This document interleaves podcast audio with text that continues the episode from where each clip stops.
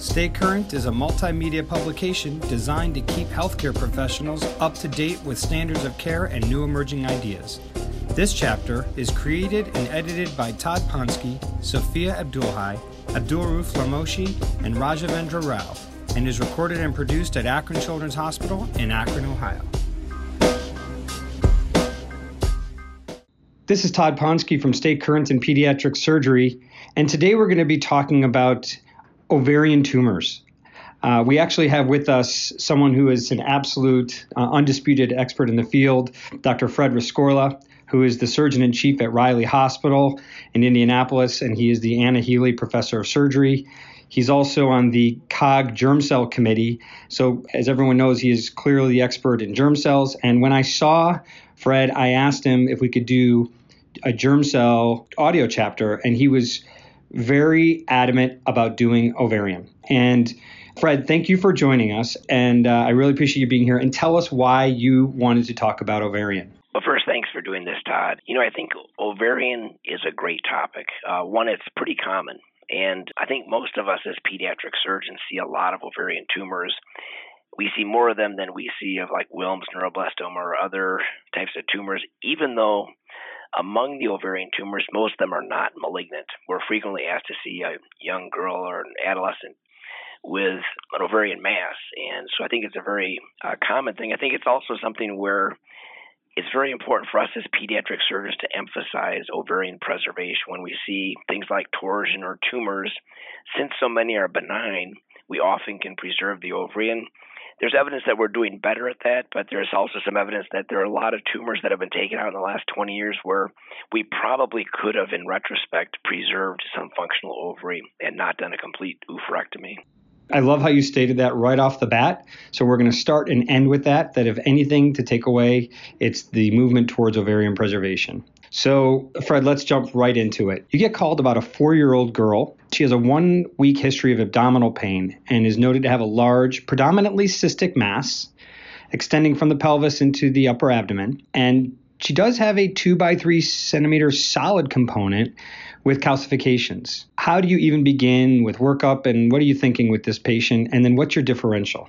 Great. Well, I think you know, right off the bat from her history, it's about a one week history you always want to be thinking about the potential of torsion with these. The, the tumors can torse, but if she's had about a week history, it's probably not an acute process. It's probably been going on for a while. So I think right off the bat, for any ovarian tumor, you really need to check markers. For certain, get an alpha fetoprotein. HCG is unlikely to be elevated in this age. We usually just check it anyway. But those would be the main markers we'd get at this age. And then I think you're looking at imaging. You know, we always think that ultrasound is a good first screening, but in reality, most of these children are going to get up with a CT scan. And so then in the scan, you're really looking at, you ever kind of mentioned that it's predominantly cystic. So I think when you look at the child, you know, one thing we're always trying to determine is what is the risk of malignancy from the imaging? And I think there's very good data that if it's predominantly cystic, probably the chance of malignancy is probably three or four percent. If it's kind of a more heterogeneous, the malignancy rate might be more like 15 to 20. And if it's solid, it's probably over 25% at least. So I think this girl is probably in a benign category. If the markers are normal, I think almost certainly she's benign. That's not 100%, and there's definitely some children that'll have malignancies. So I think it emphasized that when we do take her to the operating, we have to sort of try to preserve the principles of an oncologic operation. But with this specific girl, I'd be thinking, you know, if her markers come back normal, I would definitely try to do some type of ovarian preserving uh, procedure for her. So let me back up and ask you so, give me a little overview of ovarian tumors. What's out there? What should we be looking out for? Yeah, it's great. You know, overall, when you look at the big studies, probably 10% at most are malignant of all the, you know, if you look at the big studies, maybe even a little bit less than that. Within the malignant group, germ cell in children predominates, probably at least greater than 50%, in some series, maybe 80%. So germ cell is by far the most common, and then there might be some sex cord stromal tumors, a few borderline malignancies. So that's again only about 10% of the whole group, and germ cell predominates. In the benign category, the benign germ cell tumors dominate again. So things like mature teratoma is probably at least half of those girls, and then there's immature teratoma maybe for 10 to 15 percent, and then you're looking at functional cyst, cyst adenoma, a few other rare malignancies. So in both malignant and benign, germ cell type tumors predominate. Okay. So that that's a great overview and you know I'm assuming you know when you look for these types of what can be a concerning tumor on evaluation on their exam you can look for do they have any precocious puberty signs of there being more concerning. What would that tell you if you saw evidence of pubic hair in a four year old? Yeah, I think you'd really be worried about a functional tumor, probably in the sex cord stromal category. And I think that would prompt a more in depth hormonal evaluation for the byproducts of sex cord tumors you know, testosterone levels and some of the breakdown product levels. So yeah, absolutely. Okay. So back to this child, this four year old. So now you have this scan. You've checked the markers. They're pending because they're they're not going to come back right away. Do you wait for them to come back? And then what is your workup plan? And then how do you proceed? So we usually can get an alpha fetoprotein back within several hours. So we would probably wait for that if we could. I think it's probably worth doing that. That's the only one I'd wait for if there was some reason I couldn't wait, if she was quite uncomfortable, I think the way you've described this with predominantly cystic, an area of calcification, no secondary characteristics, I think I would probably go ahead and do the surgery. I think you can still do a totally perfect oncologic operation without spilling this girl. So I would I'd be comfortable taking her to the operating room even if the markers weren't back. Okay. And you know, you mentioned the imaging being suggestive, but you believe that it can accurately predict benign versus malignant? Well, I don't think it can accurately predict. I think it can put you in the right category most of the time. But I think if you look at the data from the malignant tumors, the big studies out of the Children's Oncology Group, a very high percentage have cystic components within it. Now, we don't really know what percent is cystic from those those studies. We don't have all that data. But I think there are definitely some girls who present with mixed tumors where there's a solid and cystic component that turn out to be malignant. Not all the girls have uh, elevated markers. You know, if it's a mixed tumor with, let's say, embryonal carcinoma, you might not have elevated markers. So even though it's very, very, very uncommon, I still think it is worth it. I think one interesting thing I saw a few years ago in one of uh, Dr. Deb- Deborah Billmire's papers was a group of stage three ovarian tumors. I think there were 20 of them.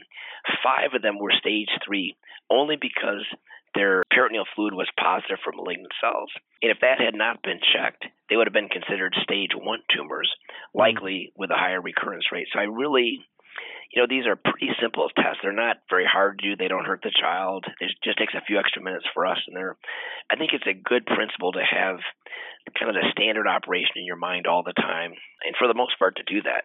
Okay, so this brings us to the next question. So this girl has her markers come back. They're both negative, and you're now heading to the operating room. Tell me your preoperative thoughts and tell me how you're going to approach this surgically. So my thought on her, since she's is very big, and you know it'd probably take a big midline to get the thing out intact without any disruption. I really don't want to do that in her. You know, you could consider a laparoscopic approach. I would probably tend to do a little different approach mm-hmm. where you make a small lower abdominal incision on the side that you think it's arising from, and then uh, get into the abdomen, find the cystic component of the tumor, and then I just dry it all off. And there's a technique where you use either Indermil or Dermabond to put it directly on the tumor. You have to wall off the area so you don't spill it, and then just take a big plastic sheet of you know bag and glue it onto the tumor. So you have a common interface where there's, the tumor, glue, in the bag. And then you can protect the wound and, and basically just place a knife directly through this common interface and suck out all the fluid. And you often can remove a liter or two of fluid. And once you get that out, you might, it might not be completely empty, but often you can deliver the tumor out of the abdominal cavity at that point, and then proceed to inspect it. If it's amenable to a partial oophorectomy, you can do a partial oophorectomy right at that time. I do still believe, so I'm just kind of talking about the tumor removal. I still think it's very important to do peritoneal washings. You know, in this girl, I probably would do it right away when I get in the belly. Just, you know, see if there's any fluid. If there is, suck it out and send it for cytology. If there's not, put some saline in, rinse it around for a little bit, and then aspirate that. Later in the operation, I would look at the other ovary. We used to recommend a contralateral biopsy. Now we only recommend a biopsy if it looks abnormal. So look at the other ovary. See if the omentum's adherent to the tumor. If the omentum is adherent to the tumor, take it out. If it's not, you can leave it alone. And then assess the peritoneal cavity, see if there's any spread, peritoneal implants. And then, in this case, probably at the very end, look at the retroperitoneal lymph nodes. Now, most likely, you can have a pretty good idea of the retroperitoneal lymph nodes from the CT scan, but we still like people to look. And the only requirement is if you see a node that's enlarged, to simply remove that lymph node. No rule for lymph node dissection, just a simple lymph node removal for sampling, and that's all. So it's sort of six steps total, counting removal of the tumor. And so we try to go through those six steps every single time. All right, so I have a bunch of questions and a couple comments. Number one, if you make that, by the way, I do it the same way with that bag. There's actually a great surgeon, Coca Gonzalez, who's down at Clinica Las Condes in Santiago, Chile, who gave me a great picture of what that looks like. So I'll post that with her permission of what that looks like, gluing the bag to the tumor. But I, I love that approach as well, and I have questions for you about it.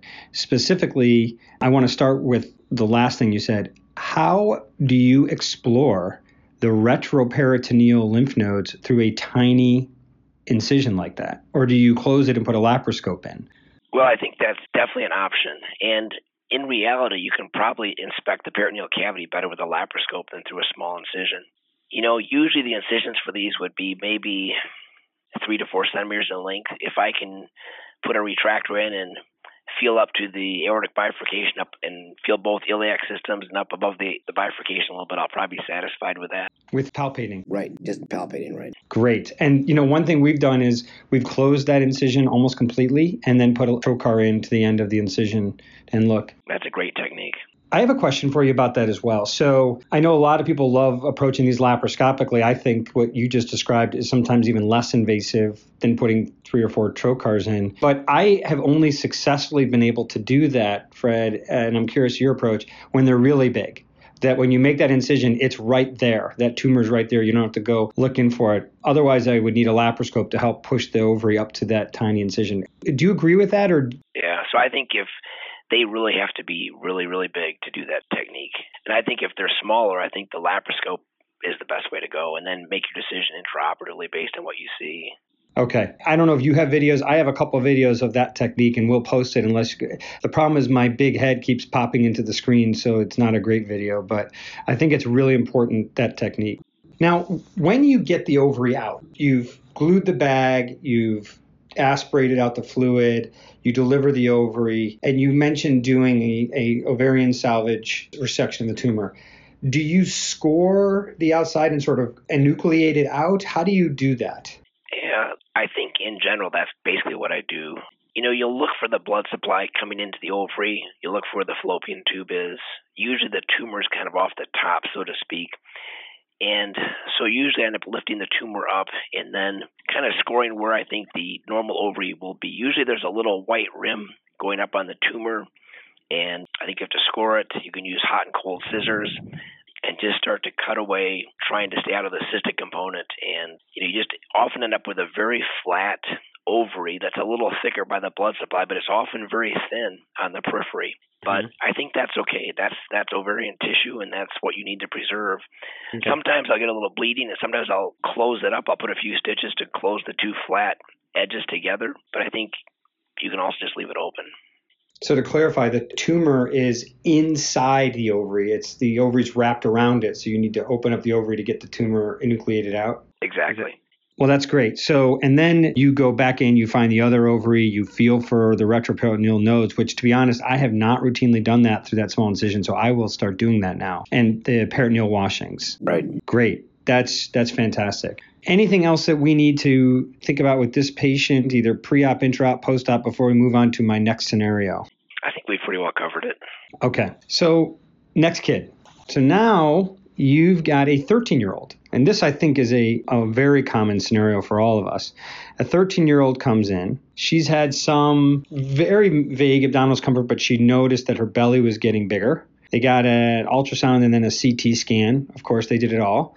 And they call you that she's got a really big, completely cystic, volleyball sized pelvic mass. Now what?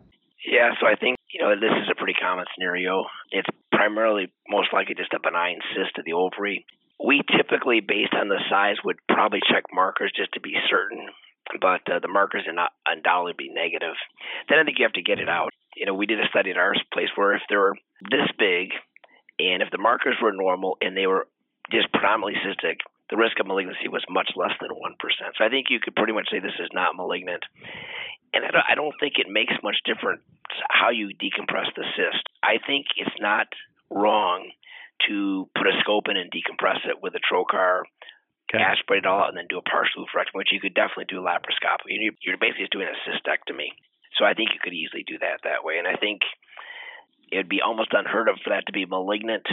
You know, I mean, there probably at some point would be some child that'll be have a malignancy, but then they just have to go get chemotherapy.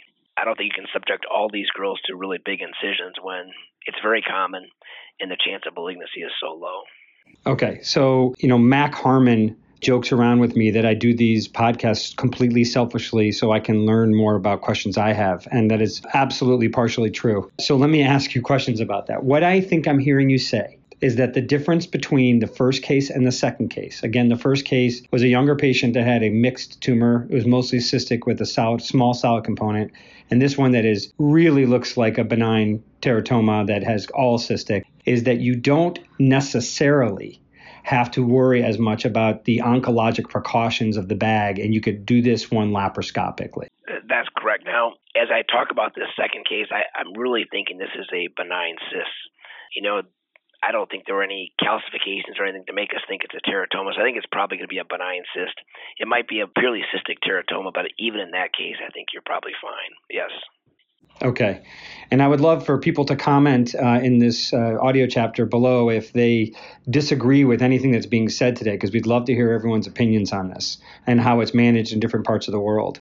So, if you were to do this laparoscopically, uh, you decompress it. Uh, would you decompress it? And what's your technique? Do you go in with a energy device and start lifting the ovary and peeling it off of the tumor that's inside? Yeah. So, are we talking about the second case? The second case. So it's purely cystic. Purely cystic. And there's no calcifications. Right.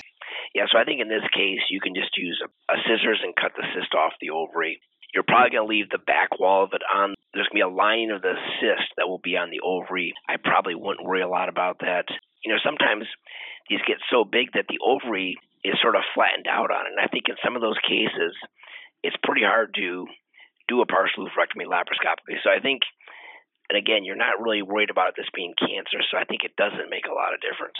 I think you just you know you want to get the cyst out, minimize the chance of it recurring. And I think you want to do it minimally invasive. I don't think she merits a big incision. Yeah. I don't know if you have videos of that. I'd love to see. I know the video that I've seen of Marcela Bailez, uh, she scores the outside of the ovary and sort of goes around and around and around as she shells it out and just lifts it out from inside the ovary. Well, I have a few still images showing using a scissors to cut it off, but that's actually a child with a you know kind of a mixed tumor where it's a teratoma on an ovary. That would be great. All right, next case. So now you have a girl who has a three month history of lower abdominal pain, and her belly, her lower abdomen has has grown in size, has swelled, and on imaging she's got a predominantly solid mass. It's filling the pelvis. You check the tumor markers and the AFP in this. I didn't say her age. Uh, let's say she's a teenager, so she's out of the neonatal period.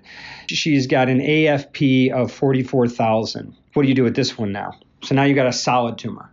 Yeah, so I think you know this is definitely going to be malignant. It's big, it's solid, and the AFP is elevated. So this is malignant for sure.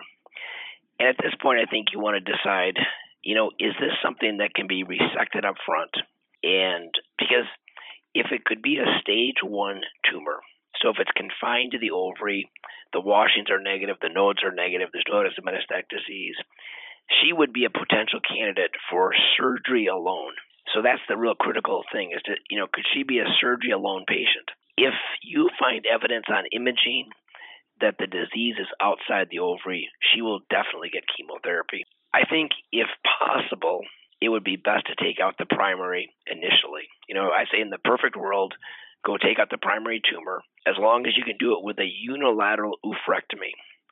I think if you get in there and, um, or if there's something on imaging that makes you think it's bilateral, or if you think you can't get it out, then I think neoadjuvant chemotherapy and a delayed resection is fine. But I think when you first look at it, that's kind of your question in your mind: Is this confined to the ovary or not? If it is confined to the ovary, then I think we should approach it. I think I would do an open operation. I don't think there's any role for laparoscopy. You have to do a complete oophorectomy. We want the tumor out intact. Through a Pfannenstiel? Yes, yeah. Okay. The adults do midline in a lot of these uh, women, but we still do a lower transverse Pfannenstiel type of incision, and we feel we can do it all through that incision. I'm sorry, preoperative workup, other than you have the markers, is there anything else you need to do different or not really? Well, she's going to need a chest CT no matter what. Okay. So she'll need a chest CT for determination of her stage. So you might as well just get that right off the bat with the the abdominal CT. Just get a chest CT. You'll have it all done. And I think it helps you kind of know the whole picture a little bit as a surgeon in case something changes when you're in the operating room. I think it's at least good to know is she a potential stage one candidate or is she not? Okay, that's perfect. Now, I'm sorry, and I, just to clarify again, if you see Mets, you still may take out the primary, or you would just go in and get tissue. I think if it's amenable to resection, I would still take it out. Okay, so you go in through your Pfannenstiel, you find the tumor, and do you do a salpingo oophorectomy? So I think that's that's optional. I think if the fallopian tube is not encased with tumor, if you can peel it off, I would peel it off and preserve it. If it was really adherent or some difficulty in the operating room or if the tumor seemed to be around it, I wouldn't worry about it. But I think there's no reason oncologically that you have to take out the fallopian tube. So in general, I would leave it if I could. And so does the ovary just peel off the fallopian tube and the fimbria? Well, that's not quite as easy as you think sometimes. I mean, that's right. you've been there before. So I think sometimes you get a little bleeding once in a while, and I think if it gets too bad, I would just take it out. It's, it's not essential. Okay. And postoperatively, let's say that the washings were positive. I'm trying to think of things that you might find that would upstage her, um, other than Mets. Right. So if it looks on preoperative imaging that there's no evidence of disease outside the ovary. You know, the CAT scans are so good right now. They're going to pick up the retroperitoneal lymph nodes for the most part. They're going to pick up distant metastases. The things that you as the surgeon are going to determine, I think it's really peritoneal washings, and that would be the the one thing. If it, look, if it otherwise looked like a stage one tumor, peritoneal washings are probably the main thing that could bump her to a higher stage it's unlikely that you're going to find enlarged lymph nodes if you didn't see them on the CT scan. We like you to look anyway, but it's pretty unlikely that you're going to find that. That's great. And this is just by palpation, not a retroperitoneal lymph node dissection. Correct. Yeah, just just palpation. Absolutely. And just to point out, that's a big variance that I have noticed at the hospitals I've been at between us and the gyn surgeons. Correct. Okay. I think part of it is that you know, we are primarily dealing with germ cell tumors, which are very chemo responsive tumors. They're not carcinomas. I think they deal with a little bit different type of tumor for the most part. They're dealing with epithelial tumors. We're dealing with teratomas and germ cell tumors, so it's a little bit different type of tumor. Yep. Okay.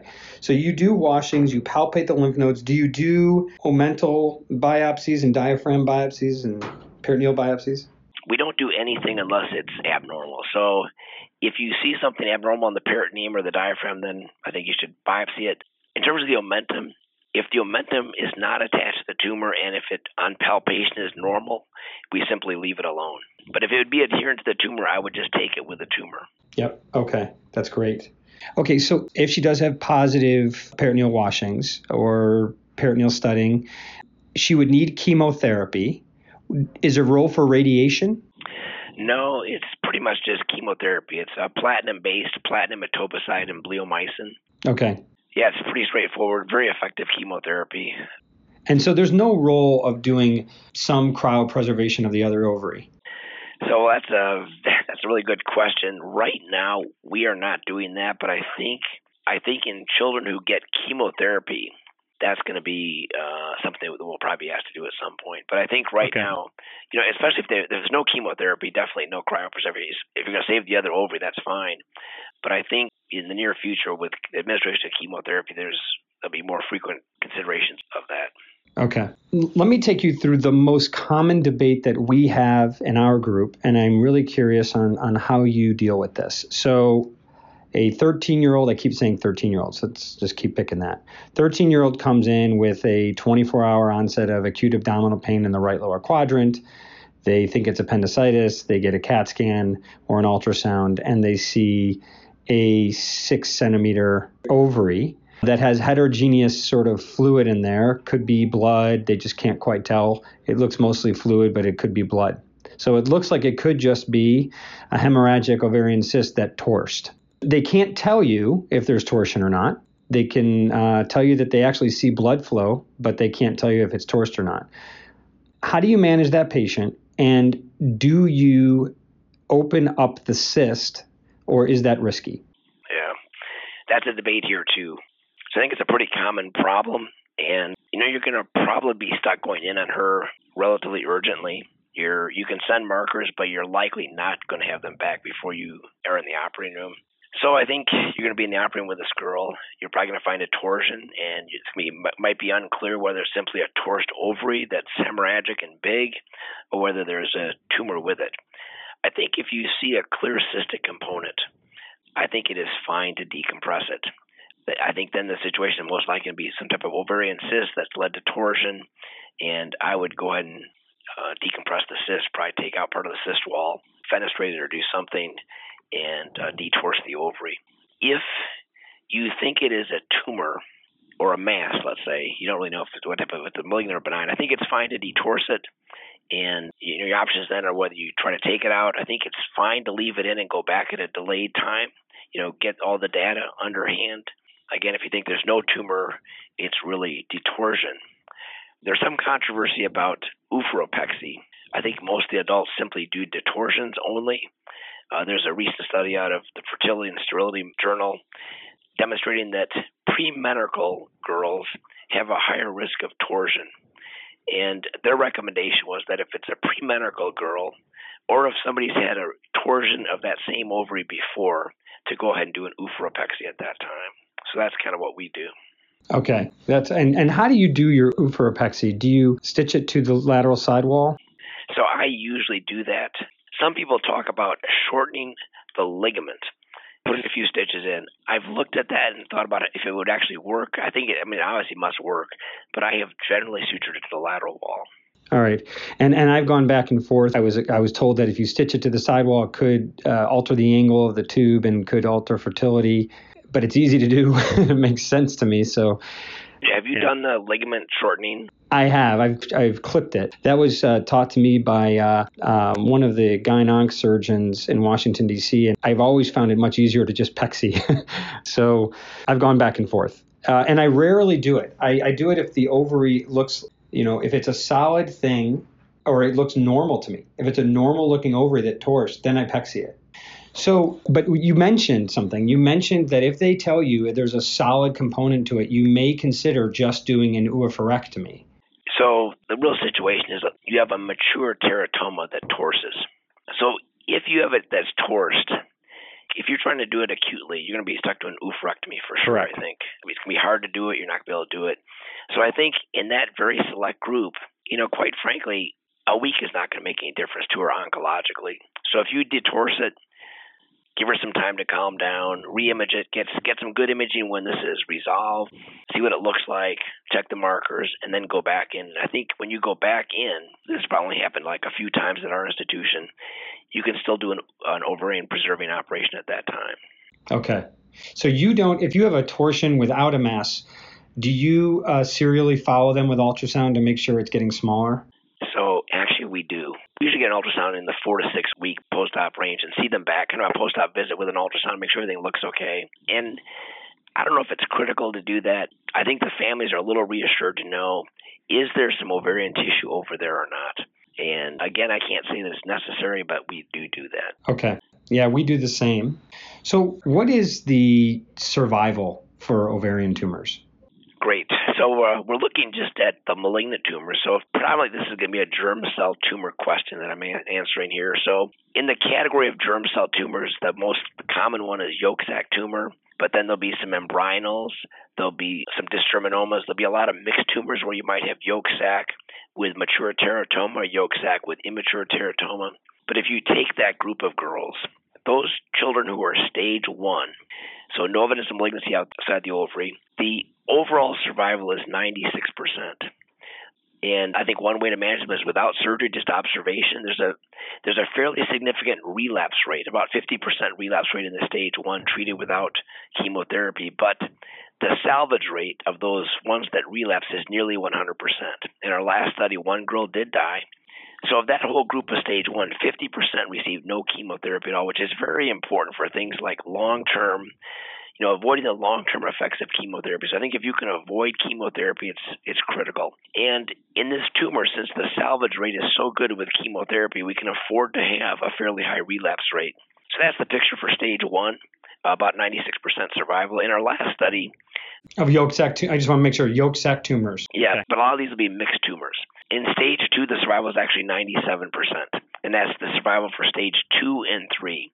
So that's with chemo. Yes, that's all with chemo. Okay. Excellent survival. It's a very salvageable tumor.